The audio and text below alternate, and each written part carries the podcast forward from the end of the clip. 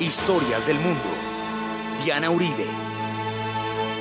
Buenas. Invitamos a los oyentes de Caracol que quieran ponerse en contacto con los programas, llamar al 268-6797, 268-6797 de lunes a sábado o escribir a info casadelahistoria.org y a la página web, al Facebook o al Twitter o director arroba casa de la historia. Hoy vamos a ver el, la fascinante figura de Rodolfo el emperador de los alquimistas y la tragedia de la guerra de los 30 años.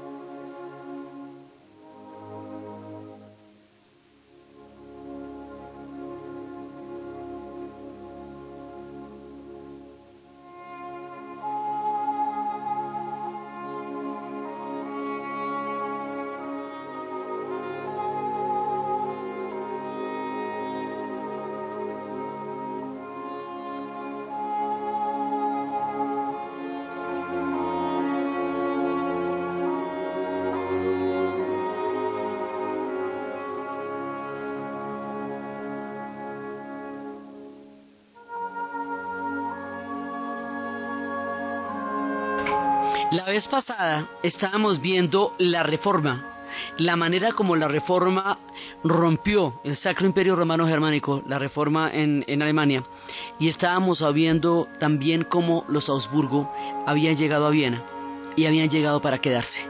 Y habíamos visto cómo los Augsburgo habían llegado a Bohemia y habían llegado a Bohemia para quedarse. De aquí en adelante toda la historia de Bohemia va a estar marcada por los Augsburgo.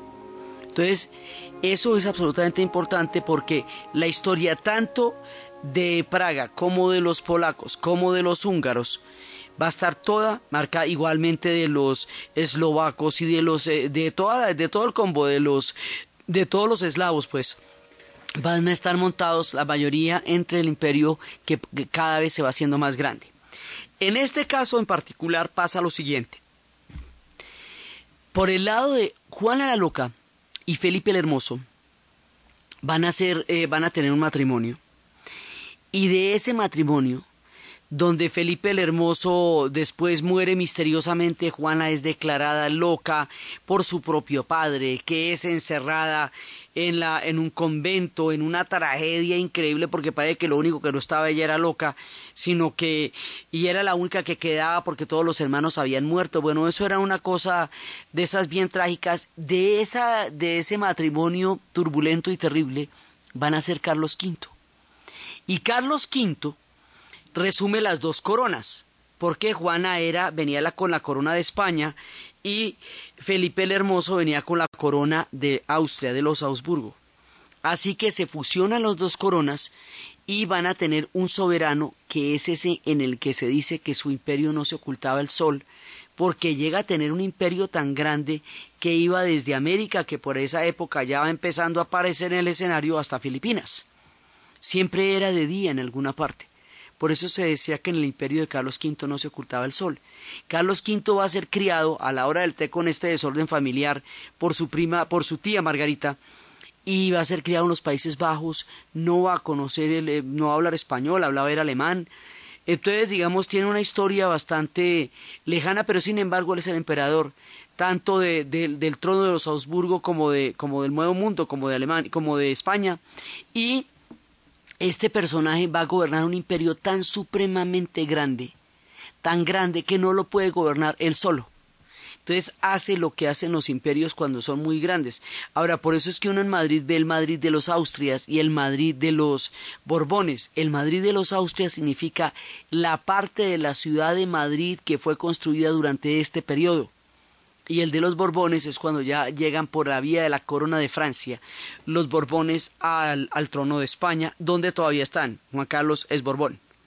Entonces, resulta que en este momento, igual que todos los imperios, que el imperio romano se partió en el imperio romano de Oriente en el imperio romano de Occidente, igual todos los grandes imperios en algún momento se tienen que partir porque no son gobernables en su totalidad. Así Carlos V se va a ocupar, entonces va a poner a su hermano Fernando II para que gobierne toda la parte de Europa Central, lo que nos va a llevar a Bohemia, y va a poner a, Felipe II para que vaya a gobernar toda la parte de España y Nuevo Mundo, más adelante. Entonces, de esa línea, de donde Fernando viene Maximiliano II, y Maximiliano II va a tener a un hijo que se llama Rodolfo II. Y Rodolfo II es un personaje, les quiero comentar. Rodolfo II va a nacer en un mundo donde los Augsburgo están, él es Augsburgo, evidentemente. ¿Qué quiere decir que él es Augsburgo? Que a él le toca tener la fe católica como un dogma, porque de lo que se tratan los Augsburgo es de universalizar la fe católica en tiempos de la Reforma lo cual es muy complicado porque ya hay muchos pueblos que se han convertido al protestantismo y que al intentar universalizar la fe católica van a chocar con un montón de gente, motivo por el cual el periodo de Rodolfo es un periodo de contención de lo que después va a ser una guerra pavorosa, pavorosa que durante mucho tiempo acabe con la prosperidad de Bohemia. Entonces, porque los bohemios son cusitas, y van a seguir siendo jusitas y no son católicos desde la rebelión jusita por todas las razones anteriormente expuestas acerca de la rebelión jusita. Así que cualquier intento de, eh, de, imponer una fe católica necesariamente es una confrontación con los alemanes, con los, con todo ese combo que hemos visto que va adoptando la reforma. Entonces resulta que este personaje estaría obligado a ser católico, pero no lo era. Primero tenía simpatías protestantes, pero además el hombre era un alquimista. Después vamos a ver cómo es la cosa. Entonces imagínese usted teniendo que aparentar un catolicismo ferviente, pero no siéndolo por dentro, era digamos como podríamos llamarlo como un cripto protestante, o sea, durante la época en que los eh, judíos fueron expulsados de España para detectar quiénes seguían siendo judíos pero aparentaban ser católicos, se les diría criptojudaísmo, o sea, judaísmo encriptado, clandestino. Este hombre en su corazón era protestante, y más que protestante alquimista, pero no era católico. Pero tenía que serlo, porque creo que los Augsburgo de eso se trata. Tenía un destino que ya estaba fijado para él y no quería ese destino, se sentía incómodo ahí. Entonces había una mucharejita que por ahí desde los 10 años le dijeron que se iba a casar con ella y cuando él tenía 16. Y esta mucharejita era su prima hermana. Entonces a él la idea de esta mezcla de sangre de los Augsburgo de unos con otros le parecía incestuosa y le daba asco. Y le parecía de quinta ponerse a casarse con las primas como hacían todos los Augsburgo con la idea de mantener en cada corona un rey. Entonces resulta que él lo que va a hacer es tomar del pelo con el tema del matrimonio. Y sí, ya voy, ya voy. Y siempre decía que sí, pero nunca decía cuándo. Entonces, bueno, o sea, se dieron cuenta que el mucharejita venía de España, era un agravio que él no casara con mucharejita a los 15, que no se casara con mucharejita a los 20, mucharejita lo esperó hasta los 25. Entonces, bueno, le fueron y le consiguieron otras, y no le parece esta otras, que sí que bueno, y finalmente pues él no él va a tomar del pelo con el matrimonio porque él sí tuvo una mujer una mujer que no era noble que no era de las casas de los Augsburgo ni nada de eso era una mujer burguesa y con ella tuvo seis hijos. Y esa era la mujer que sí le gustaba y sí le parecía chévere y los seis hijos que tenía con ella siempre le dolió mucho no poderlo reconocer porque eran sus hijos y era su familia. Pero él como Augsburgo tenía que tener un matrimonio con una persona de la casa real y a eso le estuvo haciendo el quite hasta los 50 años cuando ya no había cómo escoger, porque ya estaba muy decrépito en ese momento, la, la expectativa de vida en todos estos años es cortica. Entonces la gente ya a los 50 años estaba al otro, más al otro lado que a este porque era, o sea, el, tema de, de, la longevidad era muy distinto en esa época como es ahora. Entonces este personaje tampoco le gusta Viena, no le parece, no le gusta Viena, le parece agobiante. Y a él lo criaron en España y lo criaron con Felipe II y Felipe II era un hombre fanático. Felipe II es la contrarreforma. Felipe II es, digamos, la idea más recalcitrante de la imposición del catolicismo en, en esa época.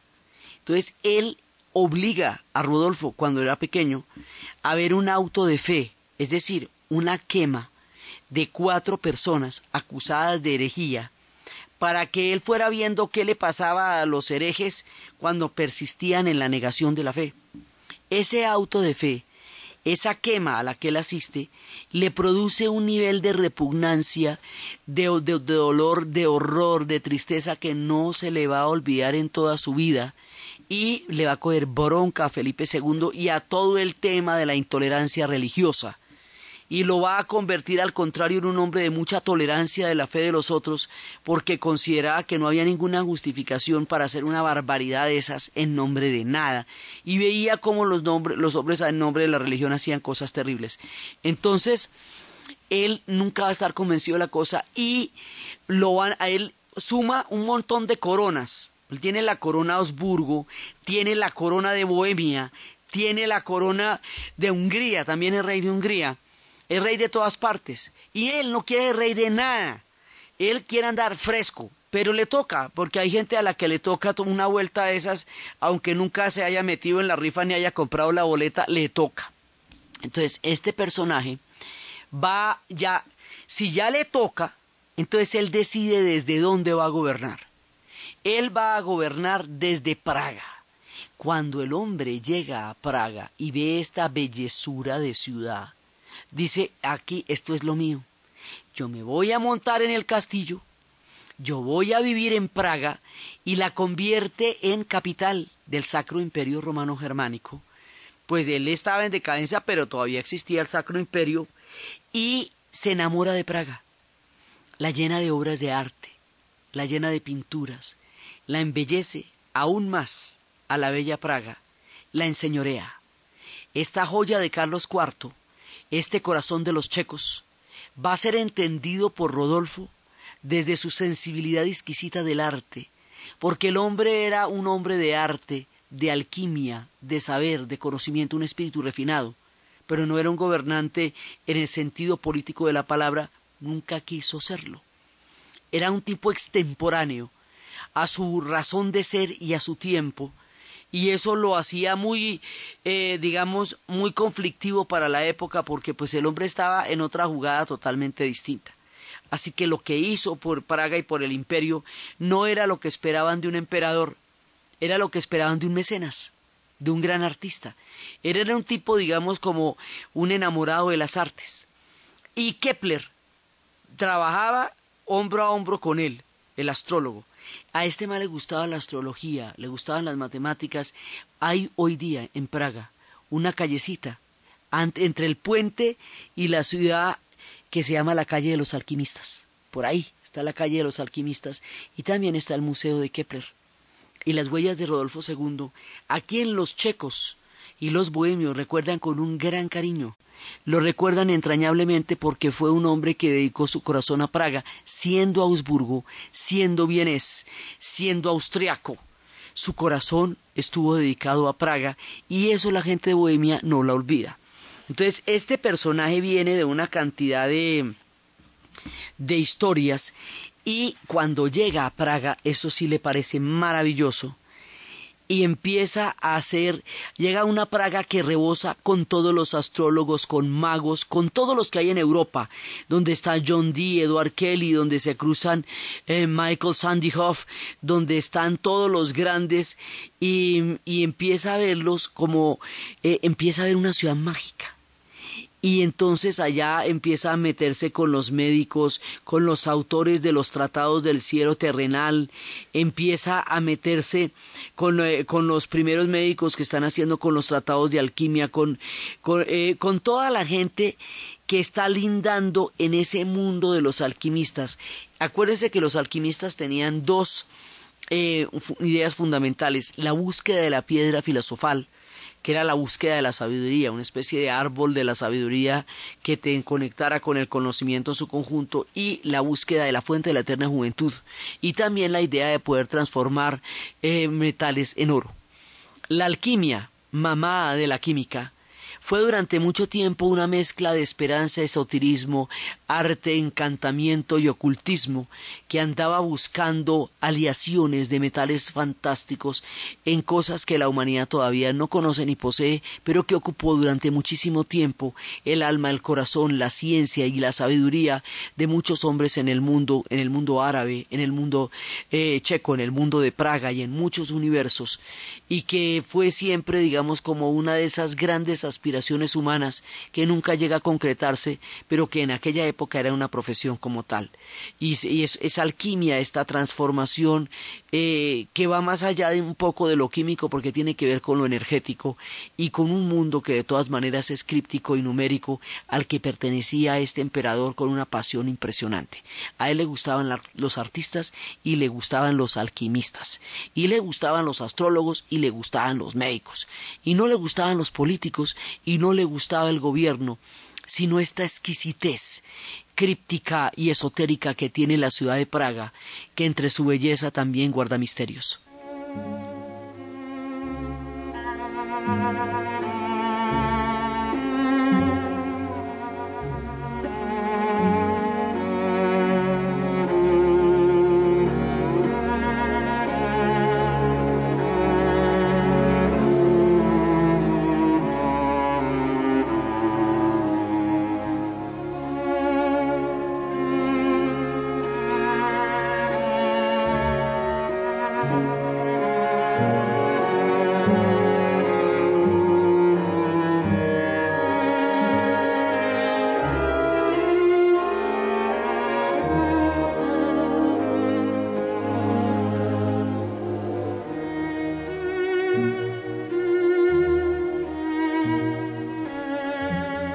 Este personaje mítico y maravilloso le dio a Plaga una era dorada, un tiempo de esplendor.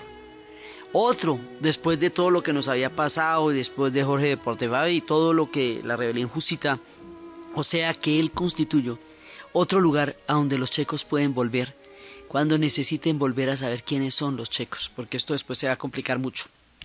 Entonces, este personaje, por eso es muy querido por los checos, porque además convirtió a Bohemia y, a Praga en la capital del imperio, o sea, desplazó el eje de poder de Viena a Praga y además, para colmo de males con los Augsburgo, decretó la libertad de cultos.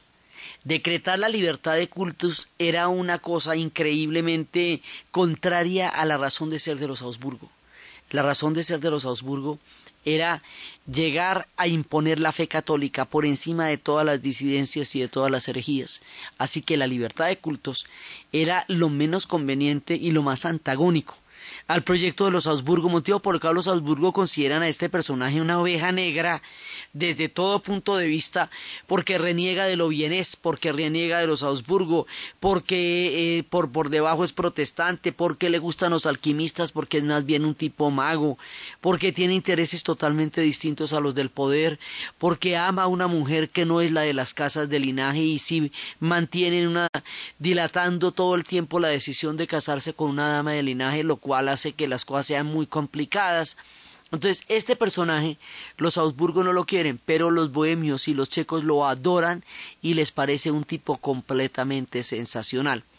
Este personaje va a tener una, un tiempo de vida anterior a la tragedia. Él va a estar entre 1576 hasta 1612 y es cuando va a tomar la capital de Praga. Entonces, él va a ser como un recuerdo digamos, romántico, un poco idílico, de un personaje dedicado a las artes. Y es muy importante en, la en el imaginario checo, que es el que hemos estado siguiéndole la pista, porque después de esto la cosa se va a complicar horriblemente. Él representa una época en la que contiene la fuerza de todos los enfrentamientos religiosos que están ebulliendo en todos los lados de la Europa central, que están por la reforma alemana, la reforma jusita, la imposición imperial de los Augsburgo, la fe católica. Entonces, todo esto, digamos, lo, él trata de, de manejar una situación que poco tiempo después de su muerte, se va a convertir en una de las guerras más grandes y más terribles de la historia moderna de los europeos, la guerra de los treinta años. El periodo de Rodolfo es el periodo inmediatamente anterior, un tiempo, un canto de cisne, un tiempo encantado, un tiempo mítico de la hermosa ciudad de Praga, que después va a ver pasar por sus calles y por la Bohemia los momentos más duros y más terribles. Entonces, por eso, además, por el contraste entre lo que va a ser la guerra de los treinta años y este tiempo de esplendor y mecenazgo y alquimia, es que este emperador tiene un recuerdo aún más eh, rutilante en la historia de los checos porque lo que viene después va a ser muy doloroso. Este personaje, después ya cuando está viejo y deforme y tiene gota, quiere que los alquimistas le devuelvan la juventud, la fuente de la eterna juventud. Y resulta que los alquimistas no pudieron encontrar la fuente de la eterna juventud porque todavía no nos la hemos inventado. ¿Sí? Y entonces, y tampoco, pues tampoco la piedra filosofal. Entonces, ¿qué pasa? Que toda su vida estuvo dedicada a los alquimistas, que repudió a los españoles que eran parte integrante de su propio ser. A, e, ese mundo español para él era terrible. O sea, el hombre eh, desdeñó un montón de, privilegios y prebendas que tenía de nacimiento por el sueño de los alquimistas. Y los alquimistas, a la hora del té, cuando ya tocaba que hicieran algo por él, como mínimo, por ejemplo, darle la fuente de la eterna juventud, que para eso los había financiado durante mucho tiempo, no salen con nada, no le dan la fuente de la eterna juventud, lo que lo lleva a una profunda decepción poco antes de su muerte, porque aquello a lo que le ha metido toda la ficha y en lo que había creído de una manera denodada, ahora le fallaba y tenía que envejecer y morir como todos los demás mortales, habiéndole apostado a los alquimistas la mayor parte de sus ilusiones y teniendo que aceptar la vejez y la ausencia de la fuente de la juventud que tanto perseguimos, ellos desde la alquimia y ahora desde la cosmética, desde las cirugías, desde toda clase de cosas, pero el dilema siempre es el mismo, ¿dónde está la fuente de la eterna juventud? Pues te cuento que Rodolfo no lo averiguó. Y la calle de los alquimistas de Praga eh, sigue siendo maravillosa, pero ahí tampoco está la fuente, el secreto de la fuente de la eterna juventud, solo la quimera de perseguirla. Y la manera como este hombre da paso a una época terrible la vamos a ver ahorita después de la pausa comercial.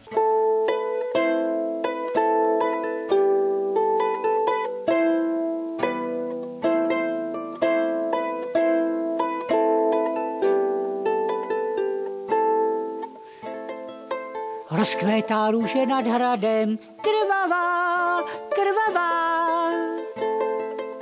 Sluníčko to tam zdlouhavě skonává, skonává.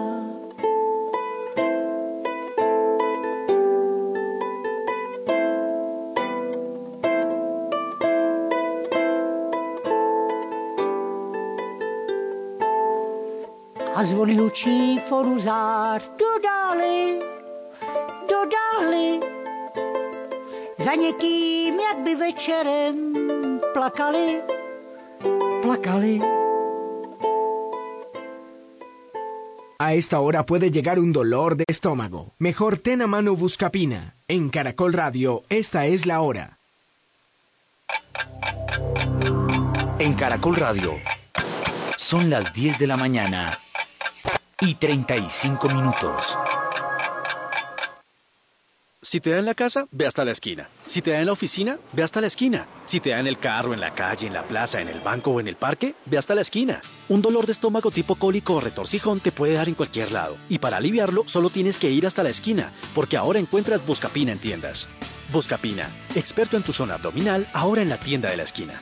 Las tiendas deben cumplir con las condiciones esenciales y procedimientos de servicios farmacéuticos conforme al folleto Tienda Segura. Es un medicamento, no exceder su consumo. Si los síntomas persisten, consulte a su médico. Indicación analgésico antiespasmódico. Última hora Deportiva Caracol. Futbolistas colombianos destacados en el exterior. Wilberto Cosme que marcó su primer gol con el Querétaro en la victoria 1 por 0 sobre el Monterrey y tras disputarse las primeras nueve fechas del fútbol mexicano. A las 7 y 45 de la noche, Deportes Quindío y Atlético Nacional jugarán el partido más importante de la quinta fecha de la Liga Postobón.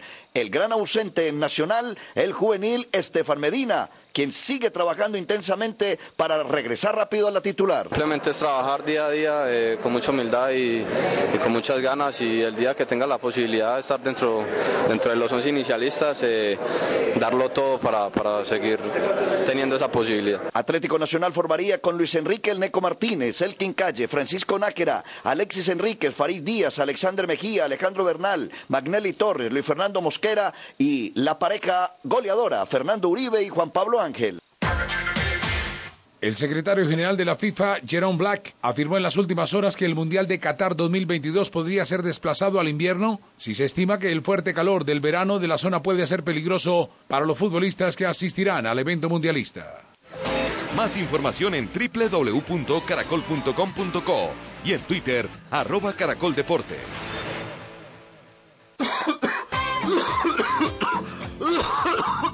Oiga, ¿usted sabe que es bueno para tos? Para esa tos, mijito, dejar de fumar. Ahí este sí.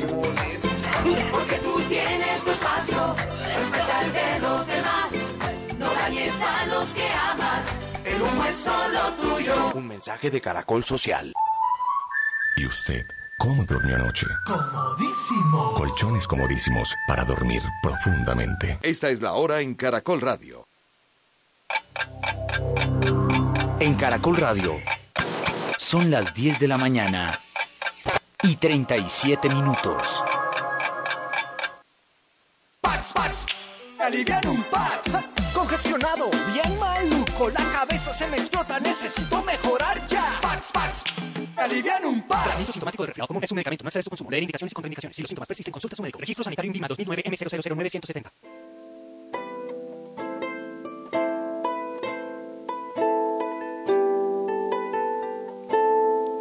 Velikára ke včerný kříž nadnáší, nadnáší. A v ní spí králka ubohá v rubáši, v rubáši.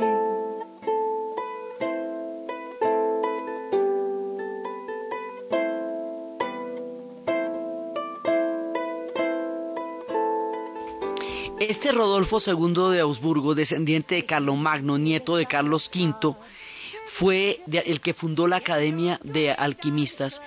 En un principio era un soplador habituado a los vasos de arcilla, a los matraces, a los seres andróginos, los huevos, los globos de vidrio, los árboles huecos, los atanores, que provocaban copulaciones de elementos en las regiones infernales, el coito del rey azufre y la reina mercurio, que generan un oro filosófico y descubre una identidad sacrílega entre la tortura de los mentales de los alambiques y la pasión de nuestro Señor.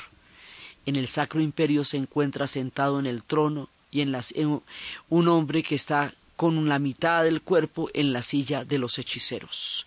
Y que eso es suficiente para enloquecerse a todo el mundo. Dice que él moriría de alguna manera loco. Cuenta Jacqueline Dacroix en El emperador de las alquimistas Rodolfo II de Augsburgo entonces este personaje va a morir, dicen que loco, eh, pero es un personaje, digamos, de esos, de esas delicias de la historia cuando aparece un tipo de estos así lleno de tantas, eh, de tantos matices, ¿no? Para mostrarnos que no todos los personajes de la historia son tiesos así como se ven en los cuadros, sino que los hay que son completamente fugados de una realidad en la cual les tocó vivir y de un destino que no escogieron. Entonces, bueno, hasta ahí vamos en un periodo de esplendor y todavía tenemos, hemos tenido hasta aquí periodos de esplendor en Bohemia que son chuscos, o sea, que son chéveres, a donde ellos van a recordar, ya están bastante creciditos y bastante formaditos. Ahora viene el problema grave. El problema grave es que los Augsburgo van a intentar eh, imponer el mundo católico en la contrarreforma, porque para nosotros la contrarreforma sucede en España. Sí, y es Felipe II, pero es que eso también sucede en eh, con los Augsburgo en el tiempo del imperio. Entonces, después de él, va a haber esta imposición y esta imposición en una recatolicación, eh, en la llegada de los jesuitas, van a, digamos, a revertir la dinámica protestante, que ya estaba bastante arraigada en Bohemia a partir de la rebelión de John Hughes. O sea, como esa rebelión es muy anterior a la de Lutero, 100 años antes de la de Lutero, pues el tiempo de convivencia de los checos en el mundo protestante o reformado era mucho más fuerte todavía. Y hay que ver que el tema en Alemania había dividido totalmente eh, a, los, a los germanos. No existía todavía el Estado alemán, pero sí los había dividido profundamente. Entonces, las cosas están muy delicadas. Hace tiempo que hay una, una, unas tensiones muy fuertes en el Sacro Imperio Romano Germánico, porque el Sacro Imperio Romano Germánico quiere ser controlado por los Augsburgo, pero ya está roto por dentro. A partir de la reforma y todo lo que estuvimos explicando en el capítulo pasado acerca de los príncipes electores y cómo varios de ellos se van hacia el protestantismo, que era el de, el de Sajonia, y cómo los tres obispos siguen católicos, y que eran que el de Magucia, Sajonia, Colonia y Bohemia, y que necesitaba que fuera un rey de Bohemia para que pudiera tener ese voto. Entonces, la vez pasada habíamos visto lo importante que era que Bohemia se mantuviera dentro del marco católico para poder tener, aunque sea con pinzas, aunque sea con corset, al Sacro Imperio Romano Germánico que ya está empezando a desbaratarse y al que los Augsburgos se aferran con una voluntad increíble y que para hacerlo tienen que meterse con toda la ruptura que hay por dentro. Ese es el clima. En ese clima tan complicado y sintiéndose tan supremamente aburridos los bohemios con la imposición católica de los Augsburgo, ya después de la muerte de este Rodolfo II, que fue su, su consentido emperador de la preciosa Praga, entonces ya después siguen las tensiones y un día los Augsburgo van a mandar dos delegados para hablar con la gente de Bohemia. Y la gente de Bohemia se ha sentido ya tan mancillada por el tema de la imposición de la fe católica con respecto a su, y más después de haber gozado de una breve libertad de cultos en tiempos de Rodolfo II, pues ya están como tan aburridos que vuelven y la hacen. Vuelven y la hacen porque ya las habían hecho en épocas de Jan Hughes. Vuelven y votan a dos manes por la ventana, la defenestración. Habíamos hablado que eso venía de la palabra francesa que significa ventana, que es fenêtre, que es votar a alguien por la ventana, que también eso se habla cuando a alguien le quitan un cargo de una manera súbita. Esa defenestración es la segunda, porque ya habíamos tenido otra, pero esto es muy grave, son dos delegados de los Habsburgo que los botan por la ventana del castillo. Caen en un basurero, ni se mueren ni les pasa nada.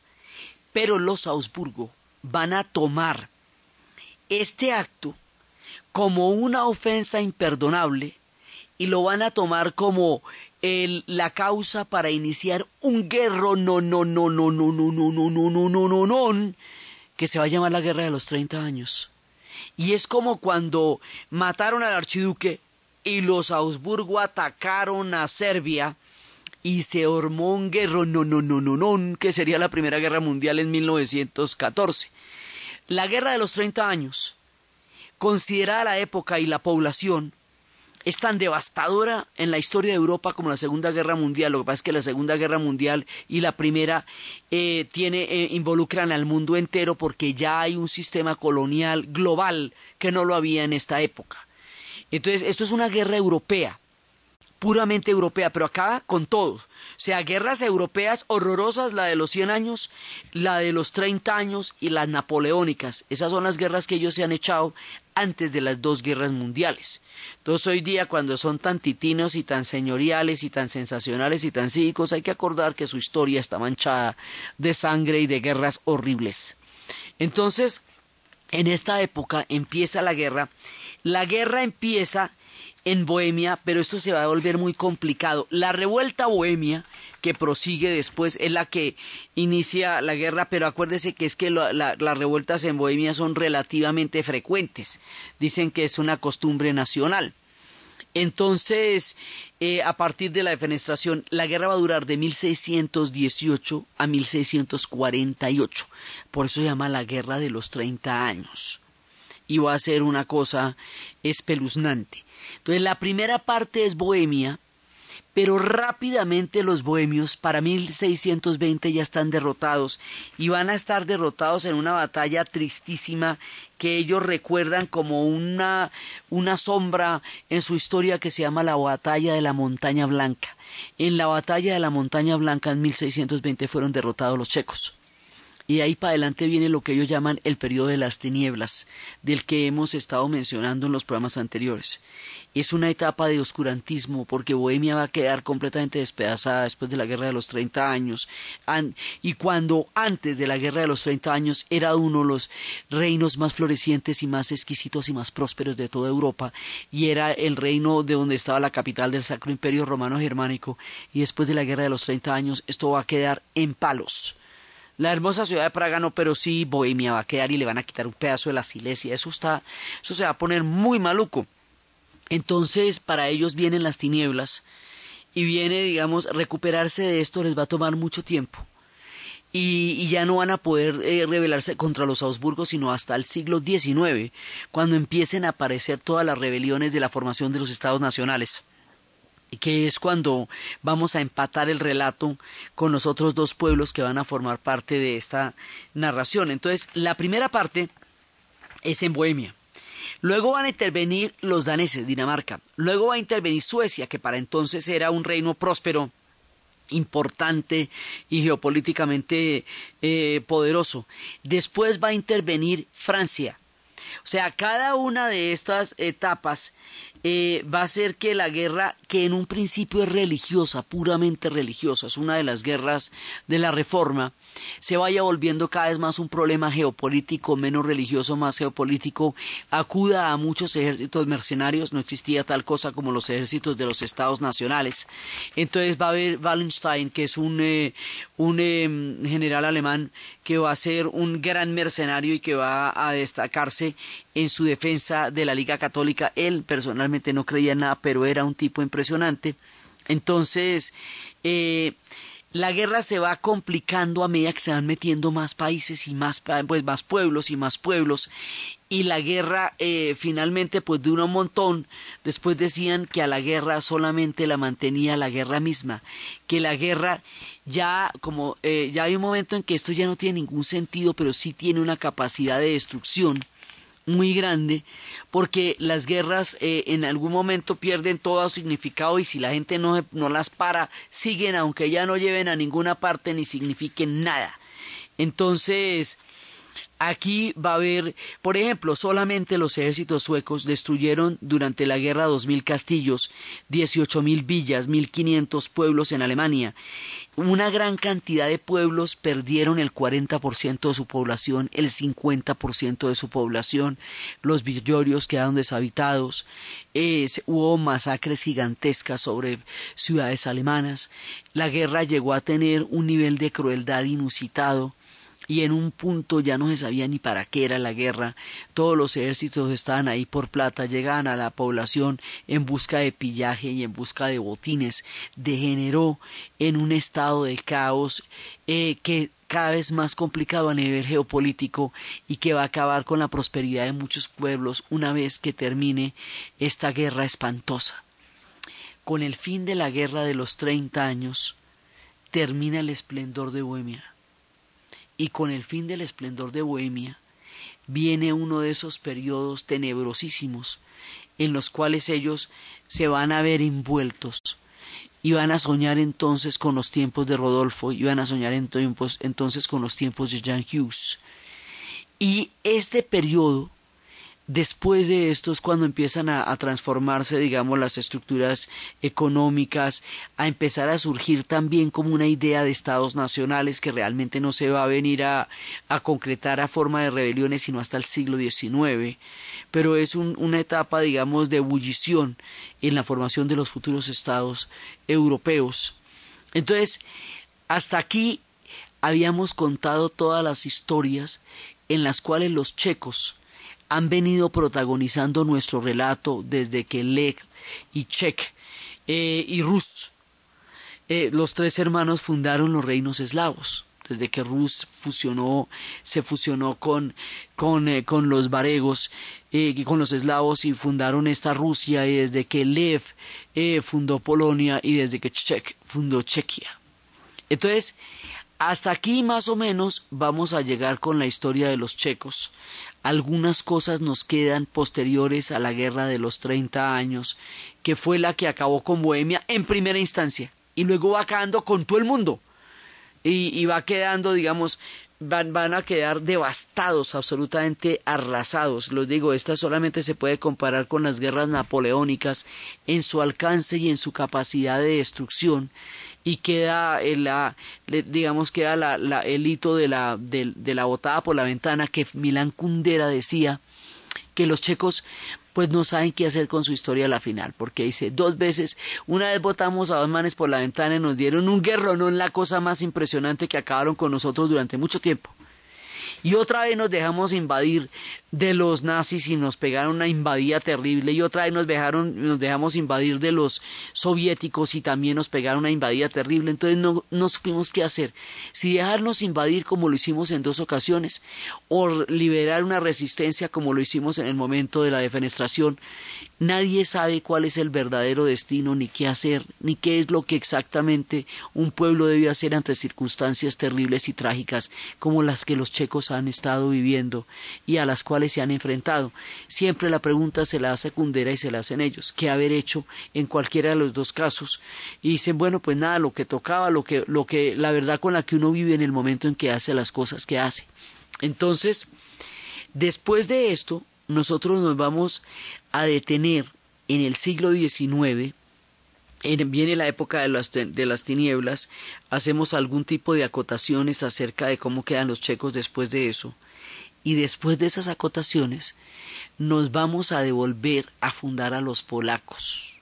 Y después de fundar a los polacos nos vamos a devolver a fundar a los húngaros, hasta que lleguemos todos al siglo XIX y a partir del siglo XIX arranquemos a romper toda esta época de la hegemonía de los Augsburgo, a caer todas las dinastías, la caída de las águilas, las posprimerías de las guerras mundiales y ya la entrada al siglo XX que los va a unificar a través de invasiones y tragedias a cada uno de estos pueblos porque van a quedar bajo los mismos yugos como lo estarían en esta época. Entonces, nosotros terminamos un poquito con el tema checo para retomarlo ya en el siglo XX.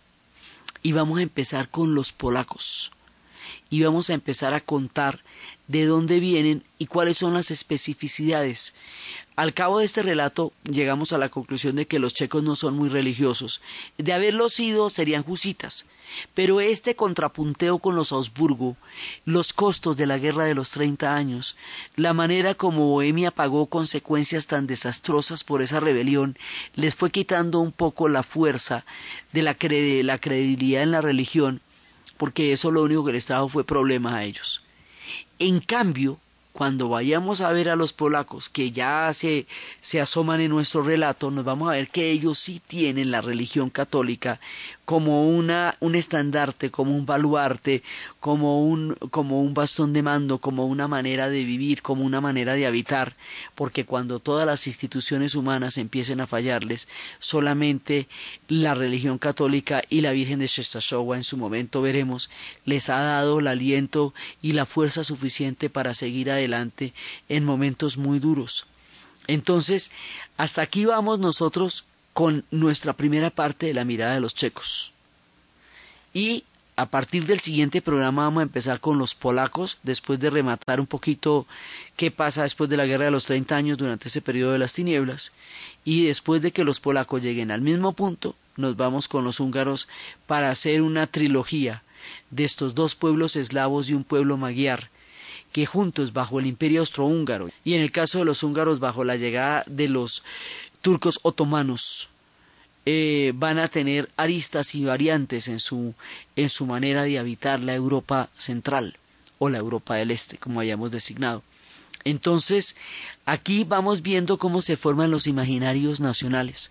Cada uno de estos imaginarios se va a formar sobre características diferentes y bases distintas, pero la fuerza de estos nacionalismos va a ser incontenible una vez que se desate y se va a desatar justamente contra los Augsburgo, porque los Augsburgo en la medida en que van avanzando en su poderío imperial van eh, acabando con las posibilidades de autonomía o dominio de cada uno de los pueblos que van a quedar bajo su yugo, pues digamos bajo su, eh, su influencia.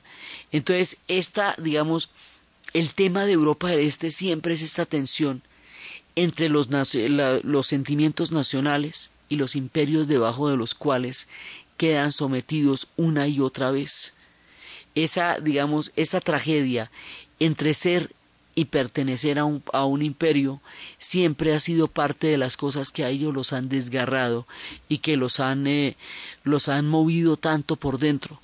Entonces, si no entendemos estas tensiones, no entendemos el alma trágica de estos pueblos que han tenido que enfrentar tantas veces la derrota y a veces la inexistencia o la repartición, como veremos en futuros terribles de los cuales ellos van a formar parte en esas épocas, por eso es que sus leyendas son tan claves y son tan bravas. Por ejemplo, en la Guerra de los Treinta años, y esto para ellos es muy importante, se habla de la leyenda de los veintisiete nobles checos ejecutados.